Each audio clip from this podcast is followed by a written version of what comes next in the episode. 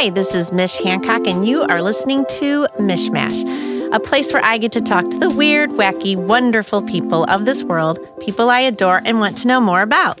Today, my guest is Dr. Jim Russell. He is a licensed counselor working in clinical practice with people who are very bright but who have learning differences. He calls his clients and students human beings as a way to get them to understand the value of person centered communication.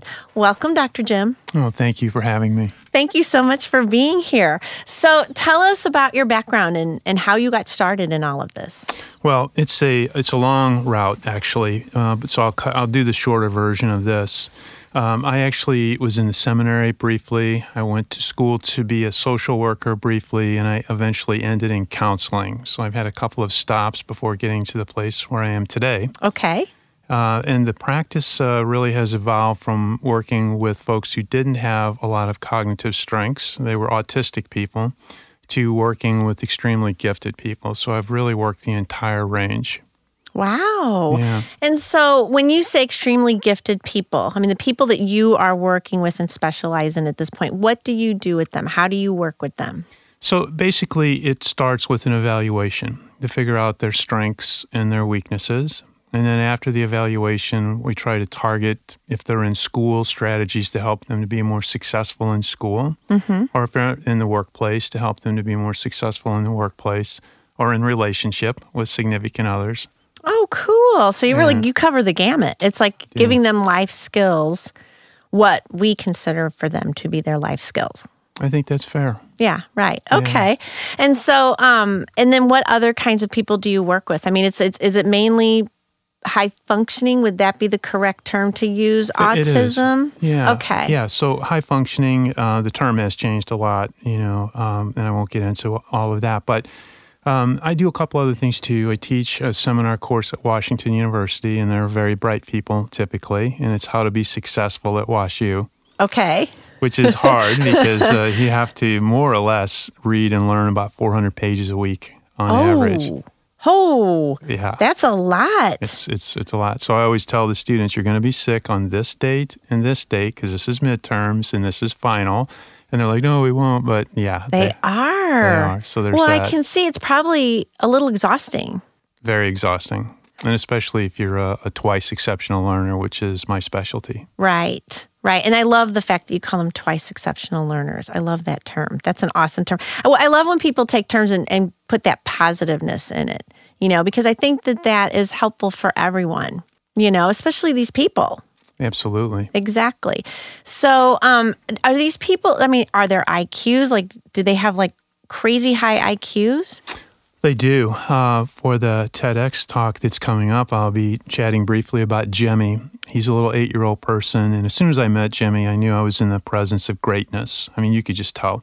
Now, my staff knew he gave me the headache because he was very difficult to work Right. with. But his IQ was about 158, 100 being an average score. His math score was 172. Oh, wow. Jimmy could do math in his head without writing it down, and he was doing math that the WashU students can't do with a with a pencil and paper. So, what is it about numbers? I, I feel like uh, a lot of people that have very high IQs just they they get numbers. That, that's true. I think to a large uh, degree they do, and it's probably because they're highly visual spatial and they can see the numbers and they can manipulate the numbers in their mind's eye. Okay, and are they the are they the people that like know everyone's like they're a walking phone book? They know everybody's phone number by heart and know their credit card number by heart. They are, and we don't like them. but yeah, they uh, it's called eidetic imagery, where people actually can memorize huge volumes of, of things, data, and whatnot. There are other types of, of memory systems that are strong. There's an episodic memory, which is your life experience. Okay, You may have seen some of those folks on TVs where they know everything they've done every minute of their lives. So if you say, What were you doing April 18th of 1995? They'll say, Oh, I was what time of day? At 12 o'clock while I was standing in you know, line at the, the, the lunch counter getting a turkey sandwich with, you know, wow, they'd be an excellent witness for something. they would. I'm telling you. Really, no, I got to tell you, I have never heard of this before. Mm-hmm. I've never heard of people that know exactly what. How, is there a time? Do they remember as far back as their childhood, or I mean, are they like, oh, when I was one? Some, some can do that. It, it really, Really? developmentally starts probably about three and a half or four years of age. Still, that's amazing. Yeah, autobiographical memory. Uh, Marilu Henner is a, an actress Yep. who has that. Okay. And she's written a book about it. There's a little guy here in St. Louis who was on the TV show that she did. He has that. It- It's pretty frustrating for the rest of the world because they're constantly trying to correct them. It's like, no, no, you didn't say this. I said this. You said that. It can but be they rough. actually remember. they do. And it's been tested that they are absolutely correct in that recall. Does it affect them negatively? To, I mean, is that to me? I mean, there's times where I feel like there's too much information in my head right now. Like I think I am overwhelmed with information in my head right now, and I and I and I can feel myself dropping the ball on things because I'm trying to retain too much in there at this point. I mean, do these people? Is that something they experience? It is. Uh, in one instance, I spoke with a woman who had this capability and she couldn't unlearn things. So she said, I learned it this way one time, this way, another time, this way, another time. And I have to keep reminding myself which one of these am I supposed to use. Oh, how interesting! Wow. So, I mean, I would I would imagine it absolutely has to have some challenges with it. It does. Uh, and of course, those are very rare, you know, the, exceedingly rare in terms of the general population. But the, the meta message, using a, a big word that I like to take to folks, and you've already really circled this topic, is that you have to work from your strengths and not be defined by your weaknesses or deficits, which is the opposite of the way the world works. Yes. Yes. So you are a pioneer for changing that. I hope so.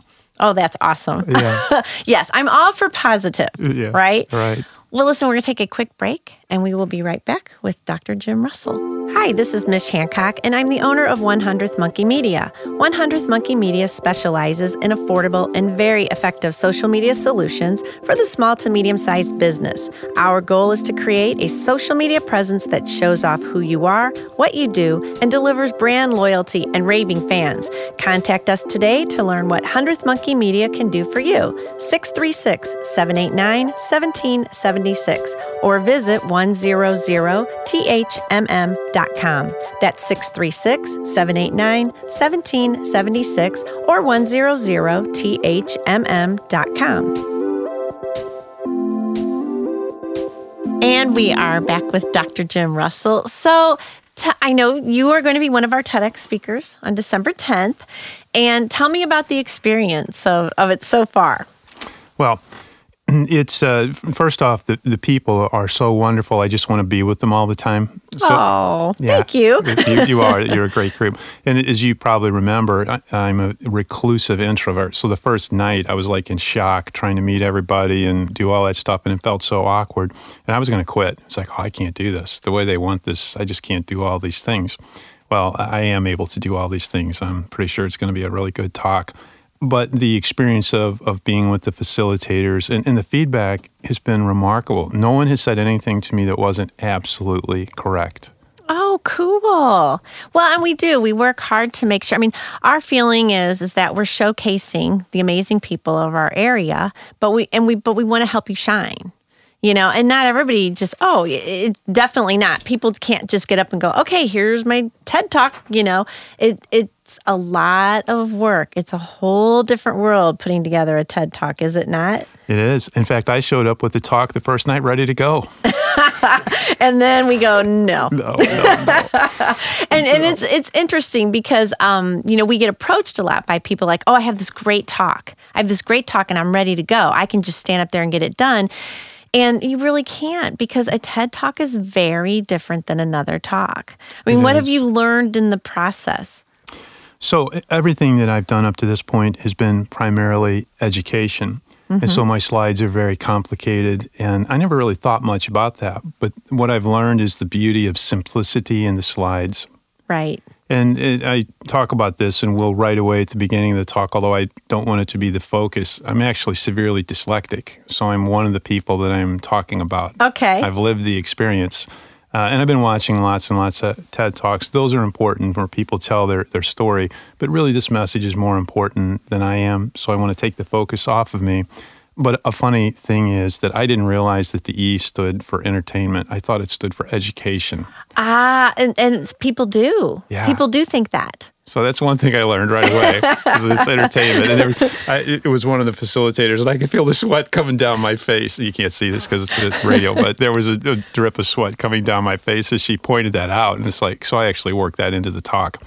Uh, so the the thing is learning this simplicity, learning the timing, uh, just all the physical gestures that I just ignored, and it makes the talk so much better. Right. So lining right. all that up, learning about action words and punctuating. This is a real hoot. The last session that I went to, and I'm going to mess her name up, but Ms. Matthews, I think, is the acting coach. Um, she said, "Now look, this is going to sound silly, but this breathing thing is super important." And I'm like, "Yeah, yeah, that's really going to be important." It has been huge.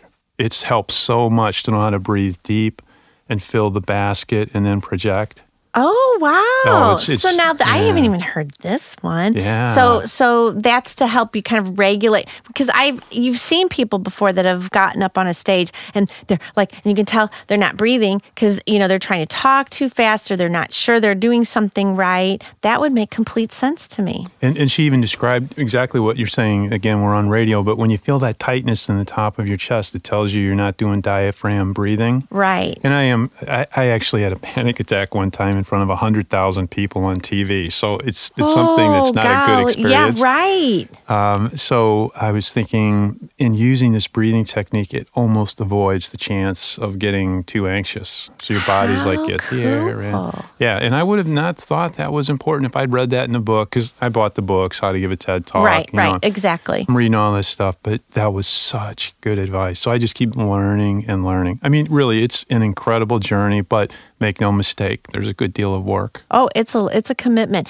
And I think the and the thing I think that I feel most of our speakers get by the end is they they're like, yeah, it was a lot of work, but it was worth it. It it is. It's something that gets you out of your comfort zone. So I often talk about getting out of your comfort zone is really a good thing. This is where you learn things. This is where you take everything up to that next level. But it, while you're doing it, you're like, this is not very comfortable.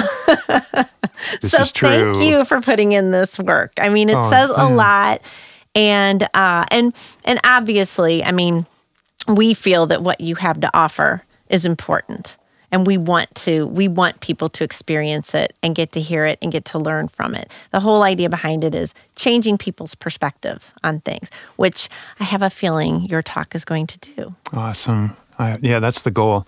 Yeah. Get, get the message out. about twice exceptional people. Twice exceptional human beings. Well, we're going to take another quick break and we will be right back with Dr. Jim Russell and some questions. This is Mickey Hancock. Now's a good time to get a snack. My mom's going to do another commercial.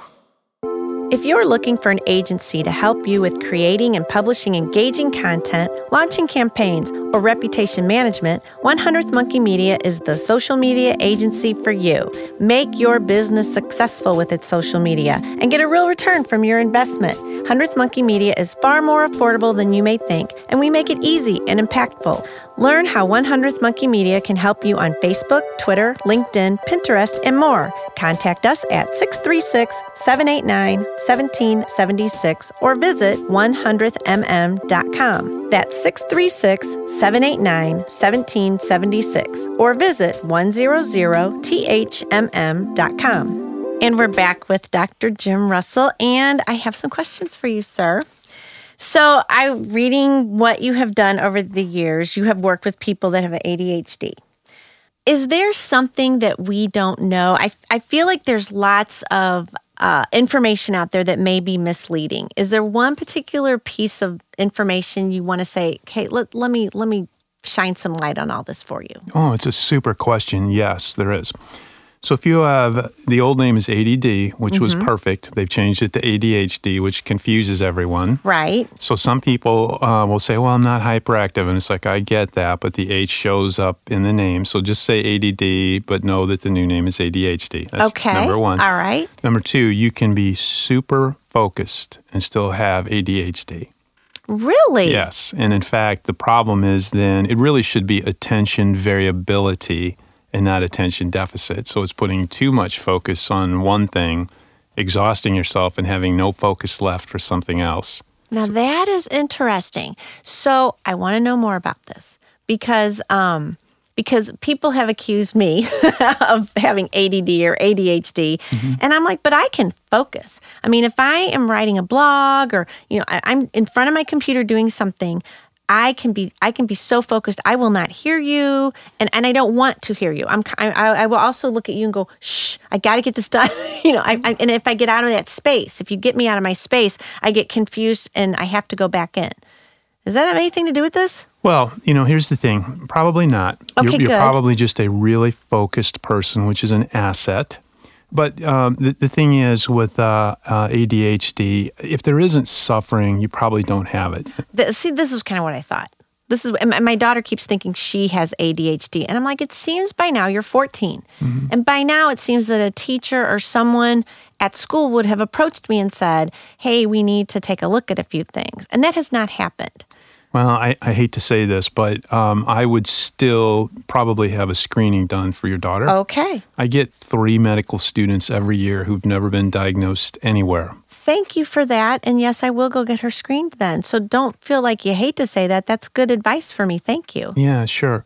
Uh, and, and so the there are a couple of other things, but you know, typically uh, the things to look for are time management problems, organization problems, task completion problems. They usually go with it. Okay. Now, with the population that I specialize, twice exceptional human beings, they can be so bright that they're uh, the cutoff points are the sixth grade, the ninth grade, the first year of college, the first year of graduate school. Those are where the jumps occur that Okay. compensatory strategies can no longer get you through. Wow. And I, and I really listen to parents more so than, than teachers because here's another profile. They're perfect human beings at school all day long. They're working using a tremendous amount of energy. They come home and they're terrors because they're absolutely exhausted. Oh, God. Yeah, that makes sense. She's not a terror, thank goodness. Cool. She's quite charming at all times. awesome. Thank you. Great information. Yeah. Um, okay, so th- speaking, so you were talking about the education system, and I am interested. I mean, I hear parents all the time talking about the IEPs, the IEPs. I hear um, many of them not real happy with the IEPs. I mean, do you have any ideas or around this for helping schools, parents with this whole IEP thing? Wow. Oh, well, you know, here's the thing. So I'm not certain that I do have much good counsel, but what I would tell parents is it's really important to know the big picture that the folks who are in special education are wonderful people. Right. They're all good. They have a budget that would make most of us just quit on life. And it's really a matter of economics. Okay. And so, what I would say is the one thing possibly that families can do is work with the electorate and work with the folks that appropriate funding for education. And I don't want to get geopolitical here, but we don't put enough funding into special education. So, a lot of times they're saying no because they simply have no budget to do what they have to do. oh, gosh. Now, having, And, and said it's, that, well, and it, yeah, so I get that part. Okay. So you, you really have to just be an implacable wall and say, I'm not going away. My child needs this service and Right. make a case for them. And if you do that and you push and you push, something else that most people don't want to hear is there are families where I say, look, if you can afford this, go private school because they will do this depending on, on the school. And it's going to make your life better because everything in special ed is built on precedent. Okay. If it's approved in the sixth grade, the chances are it will keep going and going and going. Where if it isn't approved in the sixth grade, and I'm just throwing that grade out, it's harder to get the services later on. And part of my TEDx talk, and only just a little part, is going to be about what I call the alphabet tests. If there are three or four letters in the name, and you can think of those very quickly, that's a huge problem for a person who is undiagnosed or underserved. When they get to those time tests, life can get really miserable. Oh, and why? Do you know why? I do. There are fast thinkers and there are slow thinkers. We need both types of human beings. Sure. But some people have a capacity for endurance that those tests don't measure. Interesting. So the, the person who can do an alphabet test, and I won't mention the names, and I've, I've actually trained several of those groups. They're good people. You know, they're, they have a mission t- to do too. Uh, if you do the test in two or three hours and you make a high grade, that's great. We want you in our society. We need you in our society. But- Exactly. But, there's a human being that will sit there for 12 hours, 13 hours, 14 hours and do the test. We want those people as well. Right. Well, they're not going to score very high under the regular standardized time. they're slow at processing, Okay. which is a different part of the brain than your intelligence. They're completely different, separate functions. Got ya. Yeah. That is so interesting. And and it says a lot. I mean, you know, we as a society, and I mean, I feel many of us anyway, we, we talk about how much we want diversity, but you know, I can see where people are like 12 hours, no, we just don't have 12 hours for you. so can you divide it up for them? Can you say, we're going to test you for X amount of time over the fi- over the course of these days? Sure. Is that is that an acceptable way to? It- It's to an actual that? accommodation. Some people take the, the alphabet tests over separate days, and, and it really does, in effect, give you that same benefit of being able to just really uh, think deeply uh, Okay. about things. So, yeah, that, that does happen. Cool. Yeah. All right. Well, I have one more question for you. Sure. And it has to do with your hats. Yes. I have seen many pictures of you, always with a different hat on. How many hats do you have? Well, I have 52 e hats that uh, are going to be given out at the I TEDx know, talk. Yippee. Can I be in the front row? you can, and I'll make sure that you get one of the two E hats. Um, I, I probably do have about 25 hats, and this is really this is a terrible thing to have to admit publicly, but I will. there, I needed to market myself some number of years ago. I'm 6'4", so I have that going for me. And the person said, always wear a suit, which I do. And they said, wear a baseball cap because you don't see very many 6'4", suited people wearing baseball caps and it has worked so well. I'll be in a grocery store and somebody's like, "There's Dr. Jim," you know, and they see me coming. It's really strictly marketing. Well, I don't don't be ashamed to admit that because I mean to me that's a really important part of of talking about it's like being who you are, showing who you are and getting people interested in what you do. And you know, I I sit here before you as a bald woman and I just always have, you know, some kind of something on my head and it people remember me because of that. You can't miss the bald lady sitting there with something on her head. And I always tell mm-hmm. people like I always have a scarf on my head. I always have a scarf on my head. You can't miss me, you know. But I call it God's marketing plan because I didn't plan on going bald. It just happened for me. But still, I think that that's a really cool thing. I, and I tell people this all the time. What can you do to make yourself memorable? Right. because you have an important message for the world. So you have to have a way to make yourself memorable so that people have a connection of some sort. Like, oh, he, that's what he does. So good for you. Yeah. Well, you know, God probably just figured that you have a perfect head. Ah, so true. Thanks, Dr. Jim. Sure. Well, I I really appreciate you being here today. And I so am looking forward to your talk. And on behalf of TEDx Gateway Arch, thank you because I, I know we're stretching you a bit and you've been hanging in there and we so appreciate it. Cannot wait to see you on stage on December 10th. You are very welcome. Have an awesome day out there, everybody. You are listening to Mishmash. Please find us on iTunes and subscribe and have an awesome day.